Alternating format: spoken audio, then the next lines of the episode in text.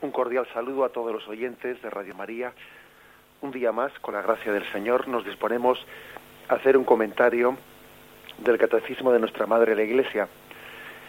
Estábamos, estamos en la parte del credo, comentando los puntos del credo, donde hemos concluido la ascensión de Cristo a los cielos. Jesús subió a los cielos y está sentado a la derecha de Dios Padre Todopoderoso.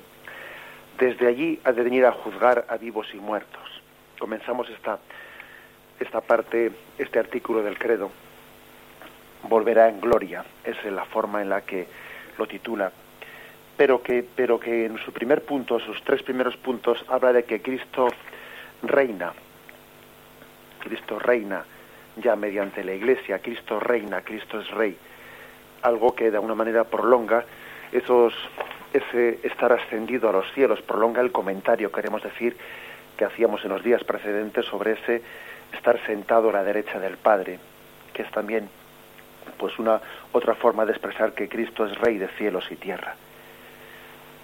Los puntos 668, 669 y 670 eh, son los puntos que hoy queremos comentar. Cristo reina.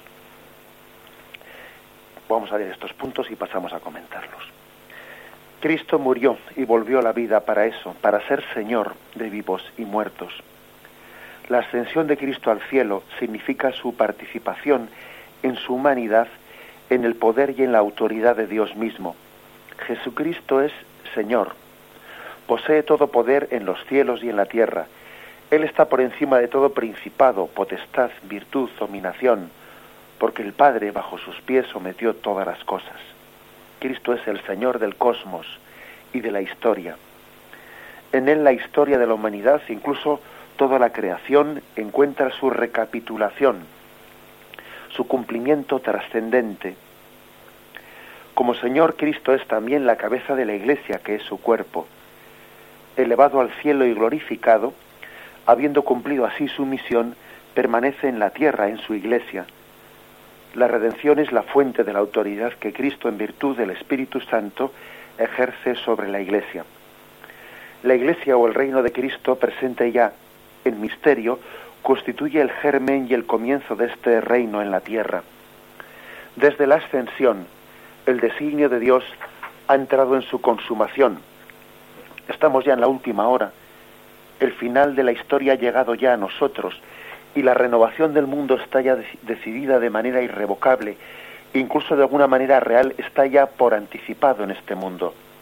La Iglesia, en efecto, ya en la tierra, se caracteriza por una verdadera santidad, aunque todavía imperfecta.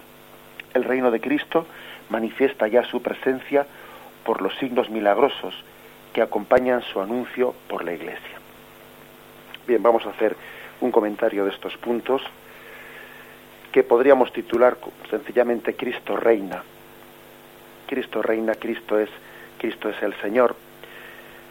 Estamos hablando de, de, un título bíblico que sería importante que lo explicásemos en profundidad, ¿no? ¿Qué significa que Cristo es el Señor? Para nosotros el término Señor, bueno, pues, pues es el masculino de señora. ¿eh?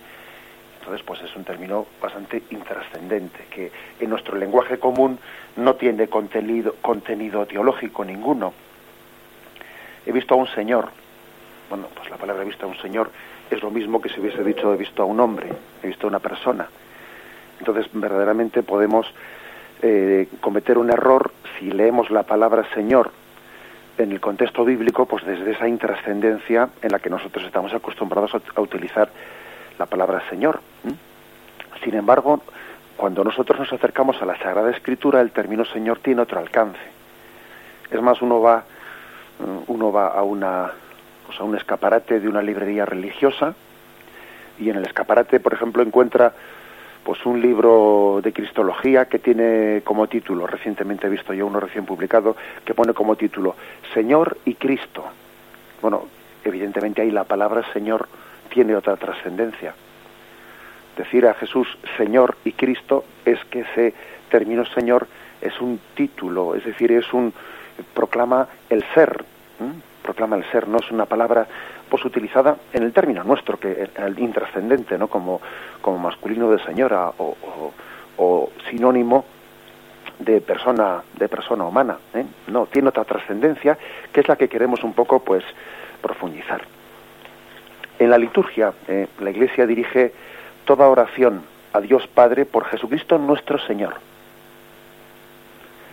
el título Señor fue atribuido a Jesús desde los principios, según el testimonio de Pablo que recuerda el símbolo primitivo de la fe cristiana.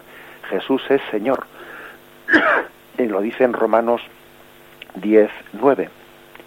Es un título que nosotros incluso cantamos en nuestra liturgia. Jesucristo es Señor para gloria de Dios Padre. Este nombre expresa, pues, el misterio de Cristo, Hijo del hombre, Hijo de Dios en el, en el Antiguo Testamento ya se mostraba que, que Señor, que tiene también otras traducciones, como Adonai, en hebreo, ¿no? Adonai, y luego en griego pasó a ser Kyrios. De ahí viene lo del Kyrie eleison, ¿eh? Que nos sonará pues de, cómo las invocaciones de Señor ten piedad, pues eh, traducidas o dichas en griegos es lo de Kyrie eleison, que aunque no entendamos griego, pues más o menos nos suena un poco de la liturgia. La palabra Kyrios ¿eh? es, la, es la traducción en griego de lo que en el Antiguo de lo que en el Antiguo Testamento en hebreo se decía Adonai. Bien, Adonai en hebreo Kyrios en griego, nosotros lo decimos Señor. Es no solo un título regio, que lo era, ¿eh? era un título regio, sino que llegó a ser un nombre divino, un nombre divino el señorío de Yahvé no se limita al pueblo que él ha escogido y cuyo rey es Yahvé, ¿no? sino que Yahvé es el Señor de los señores, porque es el Dios de los dioses. ¿eh? Así lo llega, lo llega a representar. Por ejemplo, tenemos en Deuteronomio 10, 17. Dice, porque Yahvé vuestro Dios es el Dios de los dioses y el Señor de los señores, el Dios grande, poderoso y temible, que no hace acepción de personas ni admite sobornos. Bien, es decir, aquí hay una, una manifestación muy, muy clara ¿eh? de ese señorío de, de Yahvé. Yahvé es Señor de dioses, Dios de dioses. ¿eh?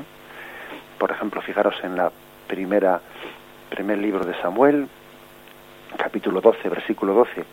Pero en cuanto habéis visto que Nahás, rey de los amonitas, venía contra vosotros, no habéis dicho no, que reine, me, perdón, me habéis dicho no, que reine un rey sobre nosotros, siendo así que vuestro rey es Yahvé, Dios vuestro.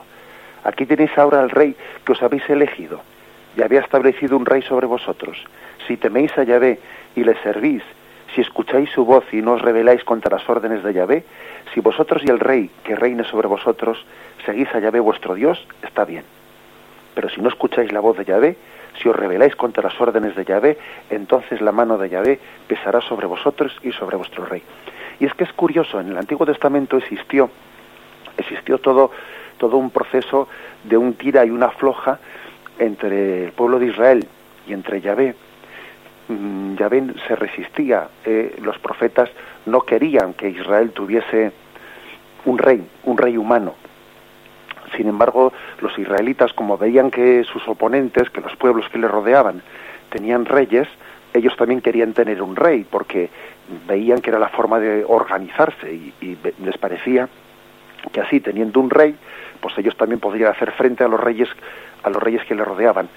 Pero los profetas que expresaban, ¿no? Pues el sentir, el sentir divino, los profetas temían que si se nombraba un rey humano, pues entonces el pueblo de Israel acabase poniendo su corazón en ese rey y entonces eh, pues mm, dejasen de tener el corazón en el único Dios, ¿no?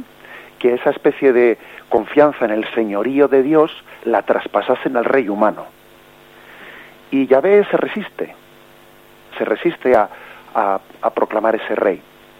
Finalmente, sin embargo, después de haberse resistido, finalmente Dios Yahvé a través de los profetas cede, ¿no? Cede bien. Aquí tenéis este rey, ¿de acuerdo? ¿Eh? Porque cuando el pueblo pedía, danos un rey, danos un rey, ¿no? En ese texto de primera Samuel 12, 12. se ve esto con claridad bien. Aquí tienes a este rey, pero tened en cuenta, tened en cuenta que si vosotros y ese rey mismo teme a Yahvé y respeta la ley de Dios, yo os bendeciré. De lo contrario, si ponéis vuestra confianza en ese rey, si pensáis que ese rey va a ser vuestro señor, os equivocaréis. ¿eh? Y entonces estáis poniendo vuestra confianza en un hombre de carne y hueso, que carne es, no es verdadero señor. Si tiene un señorío, es porque ese señorío ha sido dado por Yahvé y es participación del señorío de Dios. Hay de aquel que confía en la carne, porque está abocado al fracaso. Esta fue, por lo tanto, digamos, la, la controversia que existió entre el pueblo y Yahvé en, en, la resistencia de, de nombrar un, un Dios. Esa resistencia. Bien, no, no, es que, fijémonos, no es que pues eh, Yahvé no quisiese que nosotros tuviésemos autoridades humanas o que Israel tuviese autoridades humanas para, para regirse, pero si se resistió a ello y tardó en dar el visto bueno a través de los profetas a ello, es porque quería que eso se purificase. Quería que se purificase, eh, pues, em, el otorgar la confianza de Israel a una autoridad humana, a un rey, que se purificase, pues, de todo lo que podía suponer, pues, una falsa divinización de la autoridad del rey. Yahvé quería purificar, ¿no? Purificar esa especie de obediencia a la autoridad, al rey, purificarla de esa tendencia que hay a divinizar. De hecho, fijaros cómo, cómo Jesús tuvo que enfrentarse pues a esa divinización ¿eh? que hacían los pues bueno pues los romanos de sus autoridades. Al final a los cristianos se les pedía que mm, que quemasen incienso ante el César y los cristianos se negaban, ¿no? A dar esa especie de reconocimiento cuasi divino o sin cuasi, ¿eh? Esa especie de reconocimiento divino al emperador. Por eso Yahvé se resiste a darle un rey a Israel. Hasta que finalmente les hace entender, no os equivoquéis, no os equivoquéis, no pongáis vuestra confianza en la carne. Este rey que yo os doy, sí, os lo doy yo, pero su señorío es una participación del señorío de Yahvé y no otra cosa. Todavía, todavía hoy existen en Israel eh, algunos, algunos sectores del pueblo judío, especialmente los sectores más eh, ultraortodoxos, esos que solemos ver pues allí en torno al muro al muro mm, vamos al muro de, del templo, al muro de las lamentaciones, esos que vemos con esos tirabuzones que están allí allí orando ante el muro, son sectores del pueblo de Israel que no no reconocen la autoridad humana, eh, no reconocen eh, la autoridad del, del, pueblo de Israel piensan que su único gobernante es Yahvé y se niegan a hacerle servicio militar y se niegan a pagar impuestos y se niegan a reconocer cualquier tipo de autoridad humana, sino que ellos piensan que Israel debe de ser regido únicamente por Yahvé y que no tiene que tener ninguna otra autoridad humana, sino que solamente Yahvé tiene que ser su autoridad, su Señor. Bien, como podéis imaginar, pues esa es una interpretación pues excesivamente literalista, porque el hecho de que Yahvé en la Sagrada Escritura se presente como único Señor, único Señor de su pueblo, eso no quiere decir eh, pues que no podamos tener autoridades humanas, porque al fin y al cabo la autoridad humana, como luego también veremos la Sagrada Escritura, no es sino una participación del señorío y de la autoridad de Dios. Cristo es rey, es cierto, ¿eh? pero Cristo quiere también eh, reinar a través de bueno, pues de mediaciones humanas. Eh, no en vano, cuando Jesús estaba delante de Pilato, Jesús le dice a Pilato, no tendrías ningún poder sobre mí si no te, se te hubiera dado de lo alto. Con lo cual Jesús está reconociendo que también Pilato, como todo gobernante humano, eh, ha recibido una, una autoridad de Dios. Pero curiosamente, estos sectores, ¿no? Pues del pues digamos ultraortodoxos o fundamentalistas, ¿no? De actualmente, ¿eh? actualmente del pueblo de Israel, hacer una interpretación de estos pasajes bíblicos como que Yahvé mm, no, no quería, ¿no? bajo ningún pretexto, pues conceder eh, o permitir que Israel tuviese autoridades humanas, o reyes humanos, ¿no? o gobernantes, y que si cedió en eso, como en este pasaje de la primera, del primer libro de Samuel, cedió pues eh, sencillamente por la debilidad humana, pero que en fondo Yahvé su voluntad más originaria era que no tuviésemos gobernantes humanos. No, Yo creo que esa no es la interpretación correcta, evidentemente, pero sí que es cierto que Yahvé en su pedagogía divina se resiste ¿no? a ceder, a concederles, pues tener reyes humanos para purificar esa visión de lo que es un rey, para que no confiemos en la carne. Sí, necesitamos mediaciones humanas para poder organizar nuestra sociedad, pero sin poner nuestro corazón en esa mediación humana. Nosotros confiamos en el Señor y oramos a Dios por nuestras autoridades. Es una costumbre también católica, ¿eh? orar a Dios por nuestras autoridades. Oramos a Dios por todas las personas que ha puesto ante nosotros como mediaciones humanas. Oramos a Dios por, por el rey, oramos a Dios por nuestro gobierno, oramos a Dios por nuestros gobernantes. Fijaros, yo recientemente estaba con un enfermo que iba a ser operado, ¿no? Eh, atendiéndole antes de que entrase al quirófano y yo le decía, vamos a orar por los médicos que te van a intervenir.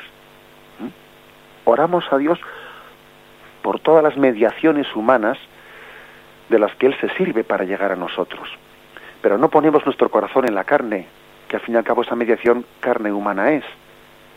Ponemos nuestro corazón en Dios único Señor, único Rey. Él es el Kyrios, Él es el Adonai, Él es el que tiene pleno soberanía ¿eh? sobre toda la creación. Vamos a hacer un momento de silencio meditándolo antes de continuar. Pero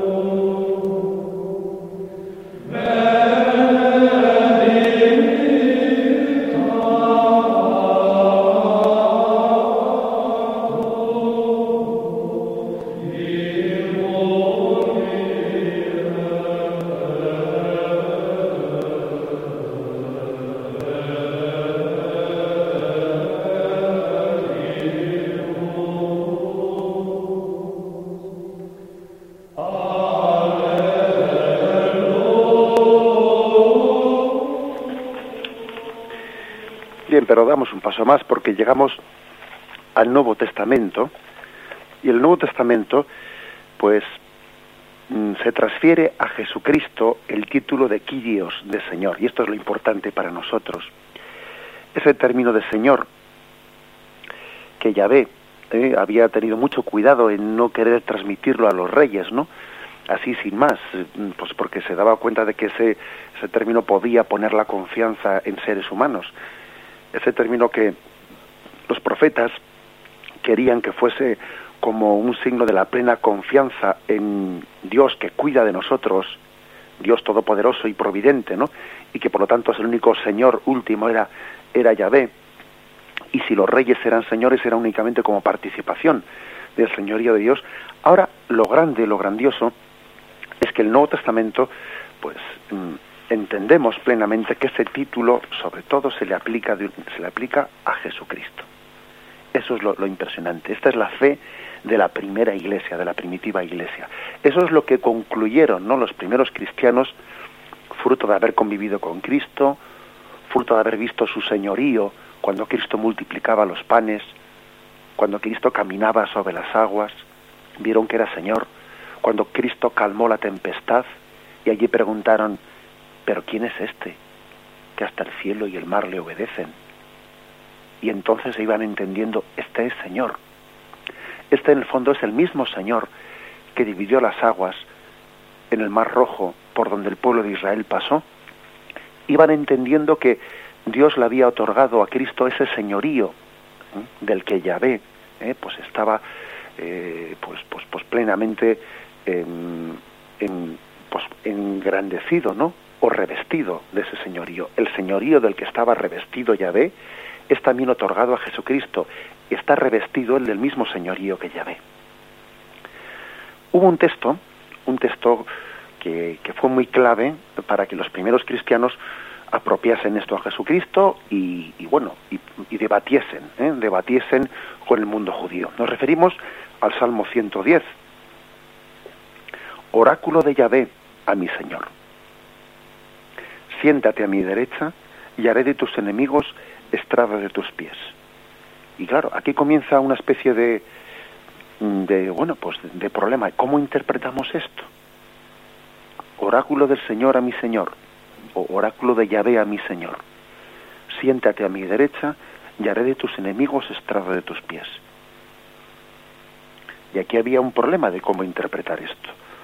Porque si lo interpretaban con que esto lo había dicho Yahvé por David, entonces dicen, bueno, entonces ¿qué pasa? Que Yahvé le llamó a David mi Señor y le dijo que se sentase a su derecha oráculo de Yahvé, a mi Señor, siéntate a mi derecha y haré de tus enemigos estrado de tus pies. Ese fue verdaderamente, este salmo está dicho por, por David. Se refería a él únicamente. Es verdad que David ha, sido sentado a la derecha, a la derecha de, de Yahvé, que se le han sometido todos los reinos a sus pies. Y dice uno, pues hombre, pues en cierto sentido podría decirse eso de David, pero parece excesivo, ¿no? Parece excesivo porque, claro, también todos conocemos que David era un hombre pecador. Eh, acordémonos de, lo que hizo con, con su general Urias para quedarse con su mujer. Y aparte que, bueno, David tuvo sus victorias, pero realmente, finalmente su reino, su reino ha terminado, ¿no? Su reino finalmente fue vencido. Ahora mismo el reino de, David, pues pues no perdura. ¿eh? Y los cristianos sabían que finalmente Roma había acabado con él, había sometido ¿eh? al reino de David. Y entonces, verdaderamente, ¿por quién estaba dicho ese salmo? Oráculo de Yahvé, a mi Señor, siéntate a mi derecha y haré de tus enemigos estrado de tus pies. Y la primera iglesia cristiana, la primitiva iglesia, pues mm, mm, utiliza este texto frente a los judíos que no habían reconocido todavía en Jesucristo el Señor para decir, este texto ese texto no podía referirse a David sino en parte, pero el, verdadero cumplidor de este texto era, era Jesucristo. Acordaros, por ejemplo, en el, Evangelio de San Mateo 22:43, cómo eh, eh, están en esta controversia, ¿no? Jesús, de cómo interpretar ese texto. Y dice Mateo 22:43 y siguientes. Estando reunidos los fariseos, les propuso Jesús esta cuestión ¿Qué pensáis acerca del Cristo? ¿De quién es, de quién es hijo el Cristo? Dícenle, de David. Sea, el Mesías era hijo de David, dicen, ¿no? Díceles Jesús, pues ¿cómo David, movido por el Espíritu, le llama Señor cuando dice, dijo el Señor a mi Señor, siéntate a mi derecha hasta que ponga a tus enemigos estrado de tus pies? Si pues David le llama Señor, ¿cómo puede ser hijo suyo? Nadie era capaz de contestarle nada y desde ese día ninguno se atrevió a hacerle más preguntas.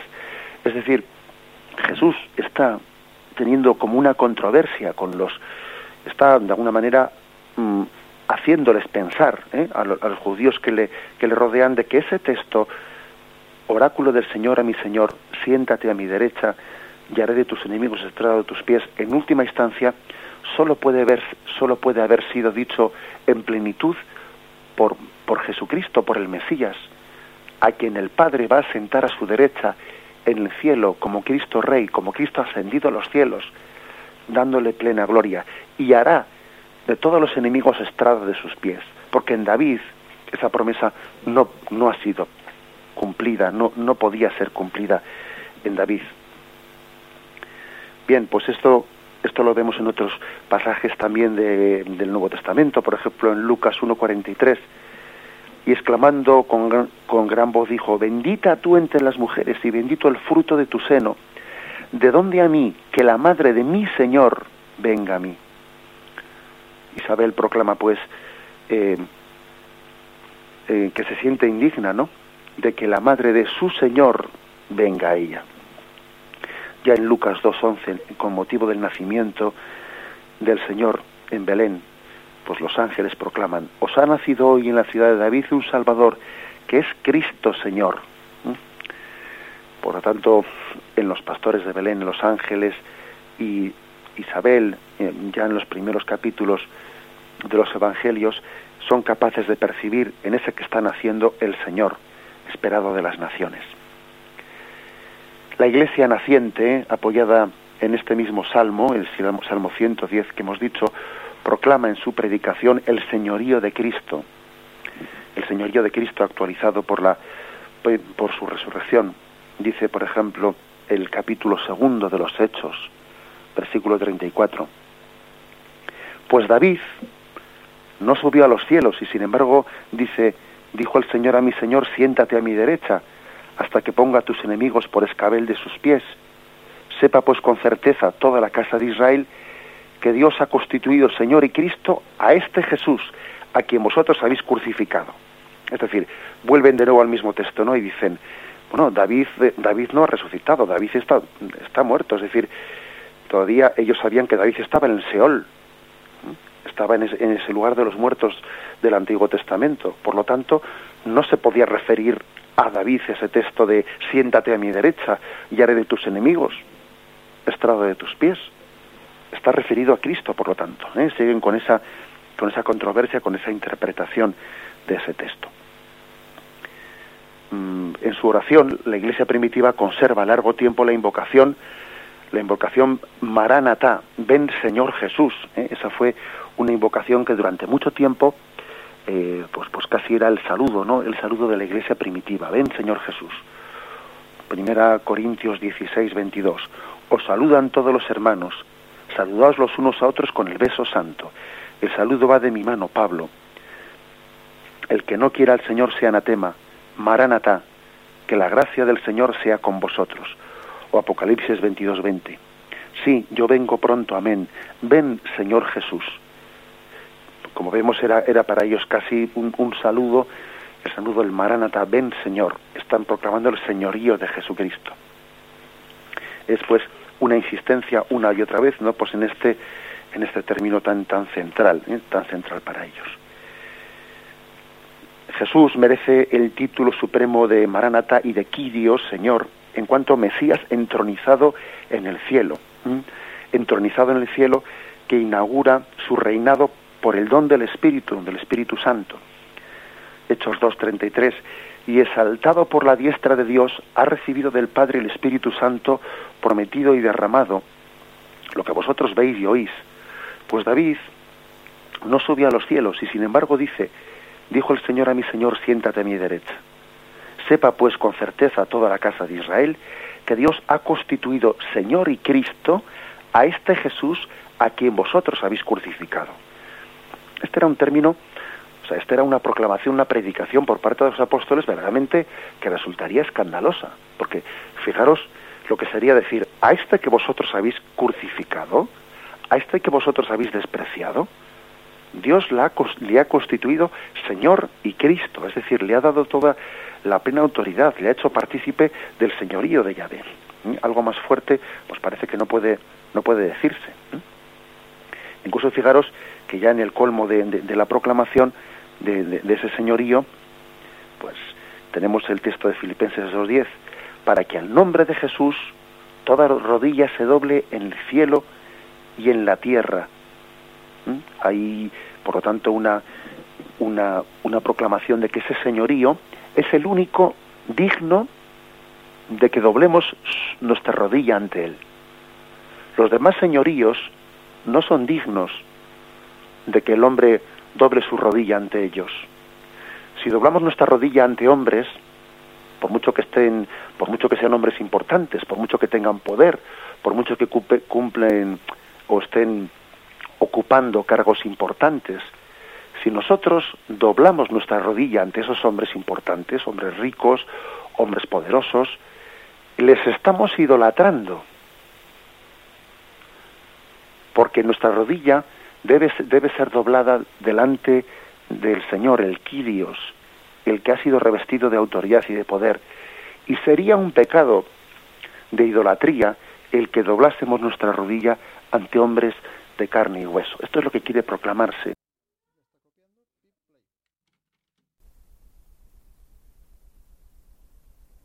al emperador. Y habría que hacer una reflexión nuestra ¿no? y una aplicación espiritual.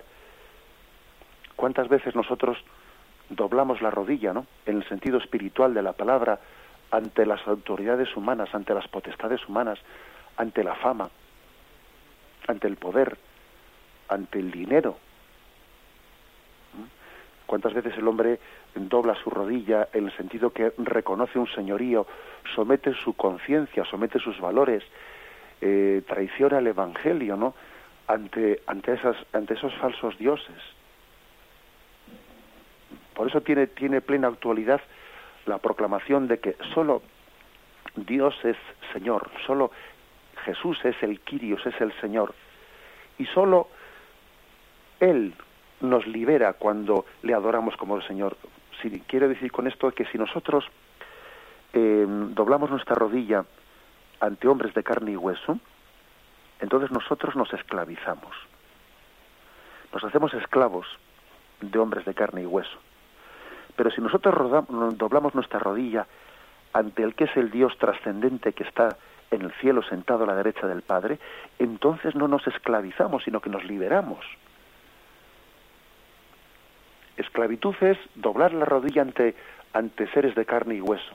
Esclavitud es doblar nuestra rodilla y someternos a, bueno, pues a quien es de carne y hueso como nosotros. Pero liberación interior es doblar nuestra rodilla ante el Dios trascendente, Señor de cielos y tierra. No tenemos más que un Señor. No tenemos más que un Creador, un Padre, Cristo Señor ante el cual, como dice Filipenses 2.10, se doble toda rodilla en los cielos, en la tierra y en el abismo. Vamos a meditar un momento antes de continuar.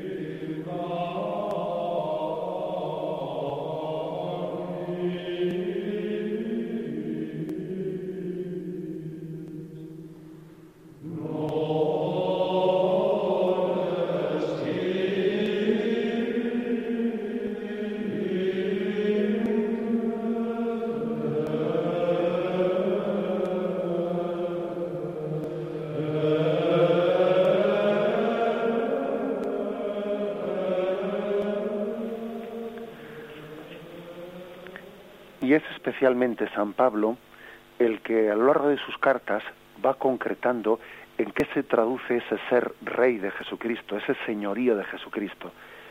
Y es maravilloso porque cuando uno extrae todas las consecuencias de, de qué supone el señorío de Jesucristo, pues se da cuenta de que estamos en las mejores manos, no que hubiésemos podido soñar, estamos en las manos de Cristo. Entonces uno entiende lo que es la fuerza de decir, Jesús es Señor, Jesús es mi Señor. Y estamos libres de muchos miedos. en la medida en que entendemos que Jesús es Señor. Jesús es Señor de todos los enemigos y potestades, ¿no? De todos los, los miedos que nos pueden teóricamente hacer temblar. Jesús es Señor de la historia. Qué importante es decir esta palabra. Jesús es Señor de la historia. Es decir, Él dirige los hilos de la historia. Incluso a través de avatares, incluso a través de quien, a través de, de los mismos hombres que se rebelan frente a Dios. Dice el Salmo, Dios mira desde el cielo y sonríe. Dios, Dios dice al, ver cómo se rebelan frente a Él, hoy mismo he establecido a mi rey en Sión. Fijaros lo que dice ese Salmo. Dios viendo desde el cielo cómo se rebelan los hombres frente a Él, sonríe como diciendo, ¿a dónde van estos? Hoy mismo he establecido a mi rey en Sión, mi monte santo. Es decir, por mucho que el hombre se revele frente a Dios, por mucho que en la historia parezca que las, eh, bueno, parezca no, eh, o sea, las, las generaciones, etcétera, pues se estén revelando frente a los planes, planes de Dios, sin embargo, no por eso el Señor deja de ser rey de la historia y Él conduce el hilo de la historia. Y es capaz hasta de servirse de las rebeliones del hombre frente a Dios para conducir finalmente a la humanidad hacia un destino.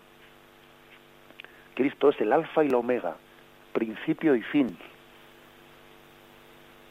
Esto también forma parte del señorío. Cristo es Señor de la historia, Cristo es el Rey del universo, Él es el Creador, el mundo proviene de Él, a Él va dirigido. Y fijaros una cosa, Cristo es Señor de la muerte. No olvidemos eso, porque a todos nos inquieta la muerte, porque claro, una cosa es hablar de la historia, del universo, pero está mucho más cerca de nosotros la muerte como enemigo, ¿no? La muerte como, de alguna manera, como un tope, como un muro contra el que nos estrellamos. Jesús es el Señor de la muerte, y así aparece, eh, pues en la Sagrada Escritura. San Pablo lo, lo, lo, lo subraya. Y el último enemigo en ser sometido es la muerte. Primera Corintios 15, versículos 24 y siguientes, dice, Luego el fin, cuando entregue a Dios Padre el reino, después de haber destruido todo principado, dominación y potestad, porque debe él reinar hasta que ponga a todos sus enemigos bajo sus pies. El último enemigo en ser destruido será la muerte, porque ha sometido todas las cosas bajo sus pies. Mas cuando diga que todo está sometido, es evidente que se excluye aquel que ha sometido a él todas las cosas cuando hayan sido sometidas a él todas las cosas, entonces también el Hijo someterá a aquel que ha sometido a él todas las cosas, para que Dios sea todo en todo. Y, un poco más adelante dice, y cuando este ser corruptible se revista de incorruptibilidad y este ser mortal se revista de inmortalidad, entonces se cumplirá la palabra que está escrita. La muerte ha sido devorada en la victoria. ¿Dónde está, oh muerte, tu victoria? ¿Dónde está, oh muerte, tu aguijón? El aguijón de la muerte es el pecado y la fuerza del pecado la ley. Pero gracias sean dadas a Dios, que nos da la victoria por nuestro Señor Jesucristo. Es magnífico ese texto de San Pablo, porque en la confianza plena del señorío de Jesucristo en su victoria, parece que se ríe de la muerte, la ironiza, es capaz de burlarse de ella, ¿no? Decir, ¿dónde está muerte tu victoria? ¿Dónde está muerte tu aguijón? La muerte, pues, ha sido el, el último enemigo, ciertamente el más contumaz, pero finalmente sometido por Cristo en su resurrección. La muerte ha sido muerta. La muerte ha sido definitivamente sometida al señorío de Jesucristo, porque no se escapa al señorío, al reinado de Jesucristo, no se escapa la muerte es también sometida por Jesucristo. Y fijaros, un paso más. Y voy a concluir con esto. ¿eh? estos, en estos puntos del, catecismo que hemos leído también se hablaba, especialmente en el 669, de cómo el Señor es también eh, Rey, Señor de la Iglesia. Ese señorío de Jesucristo, leo este punto, como Señor, Cristo es también la cabeza de la Iglesia, que es su cuerpo elevado al cielo y glorificado, habiendo cumplido así su misión, permanece en la tierra en su iglesia. Es Señor de su iglesia también. Y y es hermoso ¿eh? que, nos demos cuenta de que el señorío, de que la Iglesia no es dueña, ¿eh? sino que es, em, pues es sierva de un Señor, de Jesucristo. Algunos piensan que la, que la Iglesia es dueña de su propia, no sé, de su propia vida, que la Iglesia podría cambiar las cosas a su antojo que los papas, según corrientes de pensamiento, que si conservadores, que si progresistas, pues, pueden llegar a, cambiar la, marcha ¿no? y el transcurso de, bueno, pues de la predicación evangélica y de la evangelización y de la pastoral de la Iglesia, y se equivocan profundamente. Se olvidan de que, de que la Iglesia es sierva y de que Cristo es su Señor, es su Señor.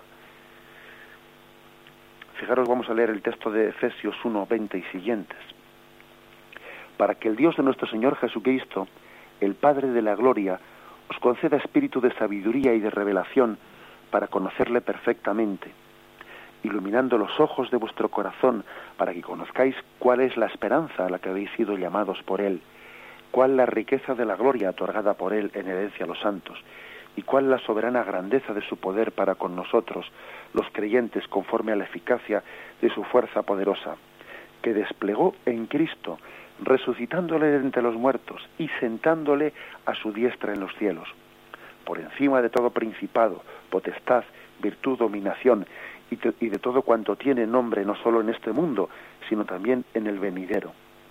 Bajo sus pies sometió todas las cosas y le constituyó cabeza suprema de la Iglesia, que es su cuerpo, la plenitud del que lo llena todo en todo. Uno cuando ve esto, ¿no? Esta descripción de San Pablo del señorío, sobre todo principado, potestad, virtud, dominación, y al final, como la cumbre, dice, y le constituyó cabeza suprema de la iglesia, que es su cuerpo. Se da cuenta de que tenemos que bendecir a Dios porque en la iglesia, en la iglesia vemos realizado de una manera pues muy cercana a nosotros el señorío de Jesucristo y vemos que Cristo reina en su iglesia. Cristo reina en ella. Fijaros incluso que, bueno, pues que fue tradición, fue tradición cuando, eh, cuando un papa era elegido, hacer la misa de coronación del nuevo papa.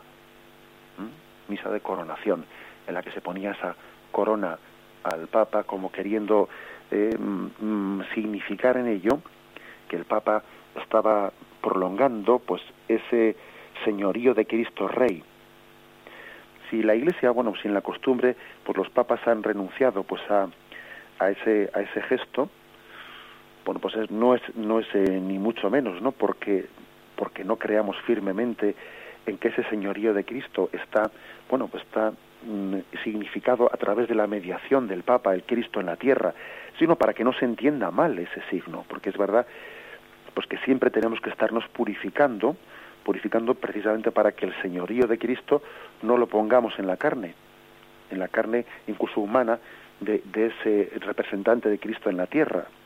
Y si los papas han renunciado a hacer esa misa, de, o sea, ese signo de la coronación, de ponerse una corona cuando un papa es elegido, es para que el signo no nos confunda. ¿eh? Pero no porque deje de ser verdad, porque es que es absolutamente cierto que, que en Cristo somos reyes, y que la Iglesia y que Cristo, mejor dicho, reina a través de la Iglesia en nosotros. Y que la Iglesia es un es de una forma visible el reinado de Cristo en medio de este mundo. Bien, incluso cuando un sacerdote, ¿no? Pues eh, em, preside la, la, Eucaristía y se sienta en la sede, esa sede, esa, esa especie de, una pues de sillón eh, sí fabricado de una manera, pues podríamos decir que, que evoca un poco la realeza, pues una especie de sillón noble con el que se preside la Eucaristía, está significando también el reinado de Cristo en medio de la comunidad. Y el sacerdote, en ese, al sentarse en esa, en esa sede, en ese sillón que preside la asamblea eucarística, sabe que está participando de la realeza de Cristo, del señorío de Cristo y sin embargo se tienen que purificar continuamente de no atribuirse a sí mismo, que es, que es de carne y sangre, ¿eh? esa realeza, sino ser únicamente signo de la realeza de Cristo, que está por encima de todo. Es decir, Cristo mm, hace nos hace partícipes de su señorío, pero llamándonos siempre la atención para que no nos atribuyamos eso, para que no atribuyamos a la carne y a la sangre ese señorío, sino que seamos meros signos del señorío de Cristo, que está en los cielos y desde el cielo reina sobre todos nosotros. Concluimos eh, hoy el, comentario del Catecismo de Nuestra Madre la Iglesia. Continuaremos a partir de mañana, si Dios quiere, a partir del punto 671. Alabado sea Jesucristo.